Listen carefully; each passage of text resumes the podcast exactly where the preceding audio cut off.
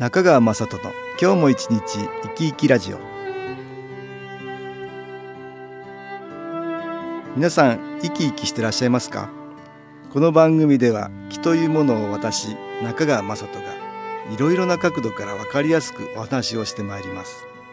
どうぞごゆっくりお楽しみください。中川雅人の今日も一日生き生きラジオ。この番組は気のある生活あなたの気づきをサポートする株式会社 SAS がお送りします。おはようございます。中川雅人です、えー第2週目になりますが皆さんに昨日お話をしております。いろいろなことわざが実はあ気にとっても関係のある。そんなことがあるんですが昔の方は随分うん古くから、えー気のことが分かっていたのかなと思わせるようなことがたくさんあるんです。例えば、えー一番代表的なあことわざ「病は気から」というのがありますよね。岩の実のことわざ辞典で調べてみると病気は気持ちの持ち方一つで重くも軽くもなるということ。そんなふうに書いてますね。えーまあ、病気といえばとにかく体の具体的な故障だけが問題視されがちだがそれには人の気持ちのありようも大きく関わっているものであると書いてあります。えーこれはあのいろんなところに実は気の持ちようっていうね、えーことがありますが、まあ、病気なんかは特にこの気の持ちようっていうのが、えー体に関係してるんだってことを言ってるんだと思うんですけどもこれあの気の観点から見るとまたもう少し違う、うん見方ができるんです。うん例えば体の中にあるどんな人も気のエネルギーを持っているっていうことなんですね。体の中には、えーみんなどんな人も見えない気のエネルギーを持っている。つまりその人からは、えー気が出ているっていうことですね。これ気を持っていない人はいないのでどんな人も何かしらの見えないエネルギー気というものを、えー放っていると。そういうふうに考えていただくとよろしいかと思います。さらにはその気のエネルギーがですね心っていうものを実は通していろいろ変化するんですね。だからプラスに作用したりマイナスに作用したり。まあ我々の心っていうのは楽しい時もあれば辛い時もありますよね、えー辛い時にはやっぱり、えー苦しかったり、えーまあ、そういうふうな気持ちが暗くなるっていうってことがあります。逆に楽しい時には気持ちが明るくなる。そういうことがありますが人の心の持ちようで実は気のエネルギーが変わります。明るい心の時には気のエネルギーが高まるっていうことですね。逆に、うん光が減る方向要は心が暗くなる方向、えーそうなると、えー気のエネルギーも下がる方向つまり光が減る方向そんな風になるんですね。気っていうのは見えない光のようなもんだと考えていただくと分かりやすいかもしれません。どんな人も持っているんですこの気のエネルギーですね、えーだから心がいろいろ変化するたびにこの気のエネルギーはいろいろ変化すると。あ光が増える方向に行ったり減る方向に行ったり。まあ病は気からという気持ち、まあ、ここあのことわざですが気持ちが暗くなるとやはり病を引き寄せやすくなってしまうんですね。えー光の、まあ、気のエネルギーがこう下がる方向に行ってしまうので体にもいろんな症状が出てくる可能性があります。逆に心を明るく持てると、えー体はあ元気な方向に動き始める、えーだからまさしくこの病は気からっていうのはあ当然のごとくあるようなことになっている。と思います、できるだけ気持ちを前向きにまあ感謝の気持ちだとかプラスの心ですねを持てるようにすると、えーいいのですが、えーなかなかあいつもいつもプラスの心は持ちにくいかと思うんですね、えーマイナスの気持ちが多くなってしまうので、まあ、気を受けていただくと、えープラスの方向に行きやすい、えーストレスが消えていく方向に行きやすいっていうことなんです。まあ、新機構の気のエネルギーを受けていただくと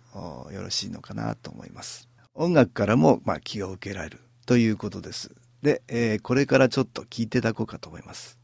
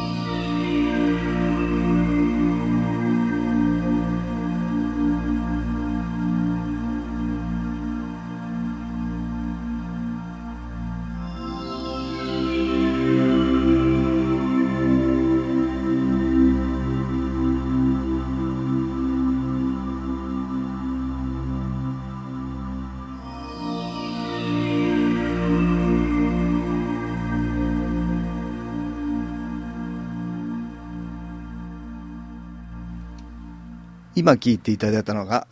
音機音楽に気を入れた音楽 CD です。先日草場和久さんにお会いしました。私どもが出している月刊肺元気という雑誌の関東対談の取材でお会いしたんですが、えー、草場さんは搭載画家という仕事をしているんですね。えー、私が知ったのは実は「命の祭り」という絵本を出しているっていうところから実はお会いすることにきっかけになったんですがこの絵本実は2005年に私沖縄でたまたまのように新聞を読んでいたら知りまして、えー、主婦や学校教育者の口コミによって相当な数の本が売れてるそんなようなことを耳にしたんですね。今年、えー、この間お聞きましたら最初は31部だった自主出版でですね31部だったものが今は30万部を超えてるとそんなことを言われておりました。えー、いろいろなあの方々、まあ、教育関係者だとかそういう方にこの本があどうも言ってるようなんですね。絵本なんですが絵本の内容っていうのはどんなものかと言いますとえー、沖縄を訪れた少年が、市民祭、えー、沖縄地方の、えー、旧暦3月に行われるお墓参りの行事らしいんですけども、その市民祭でおばあに、えー、坊やに命をくれた人は誰ねと尋ねられて、えー、宇宙の始まりから続くご先祖様とのつながりを知るっていう話の内容なんです。絵本を読み進めていくと、実は折り込みのページ現れましてですね。まあ、それをこう広げていくと、細かく無数に書かれた、えー、いろんな顔の先祖がこう出てくるんです。たくさんいる。これだけ一人一人の人でもね、いなく、いなかったら、まあ自分が存在してないよっていうことを、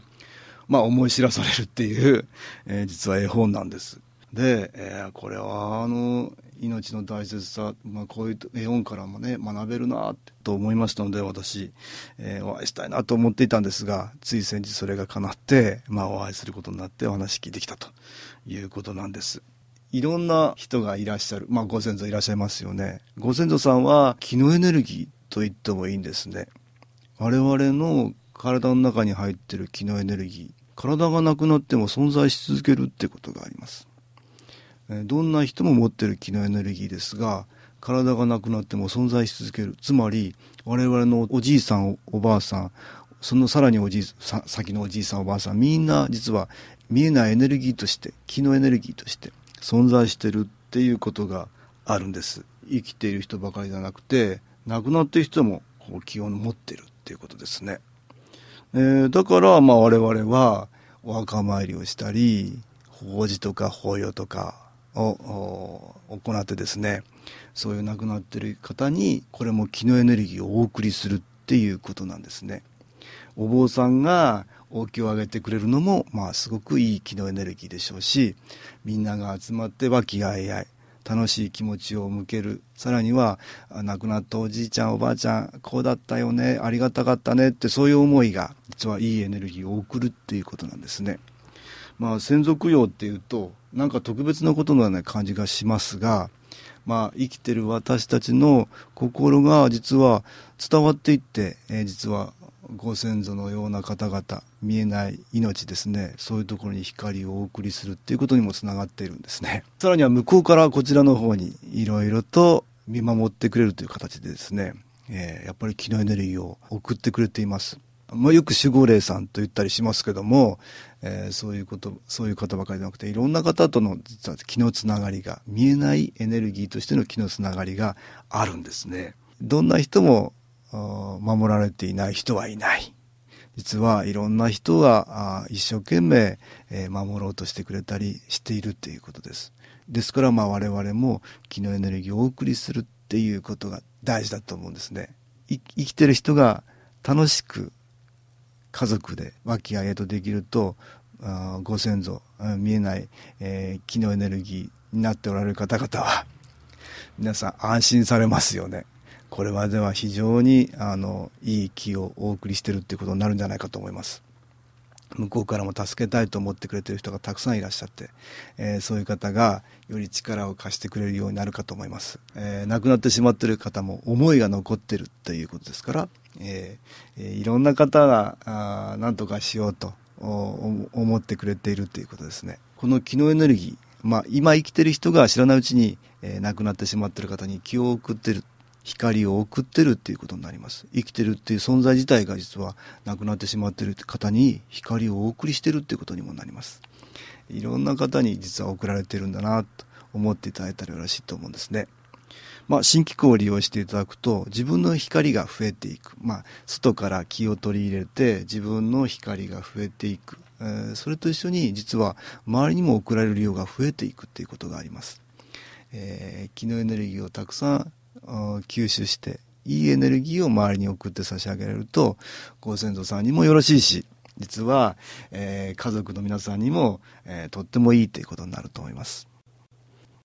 1月13日今日ですね午後1時から4時まで、えー、中川雅人の「昨日お話と昨日体験」という無料体験会を池袋にある私どものセンターで開催します。体の調子が悪い方、まあ、ストレスで大変だという方運が良くないよという方や気に興味がおありになる方、えー、研修講座に興味のある方まあそういう方、えー、ぜひあの参加ください。池袋の東口豊島区役所がありますがその近くです。電話は03-3980-8328株式会社 SAS です。ちょっと聞いてみたいなというような方ご遠慮なく、お電話くださればと思います。いかがでしたでしょうか？この番組はポッドキャスティングでパソコンからいつでも聞くことができます。SAS のウェブサイト www. 新機構 .com 新機構は SHINKIKO または FM 西東京のページからどうぞ。中川雅人の今日も一日生き生きラジオ。この番組は気のある生活あなたの気づきをサポートする株式会社 SAS がお送りしました。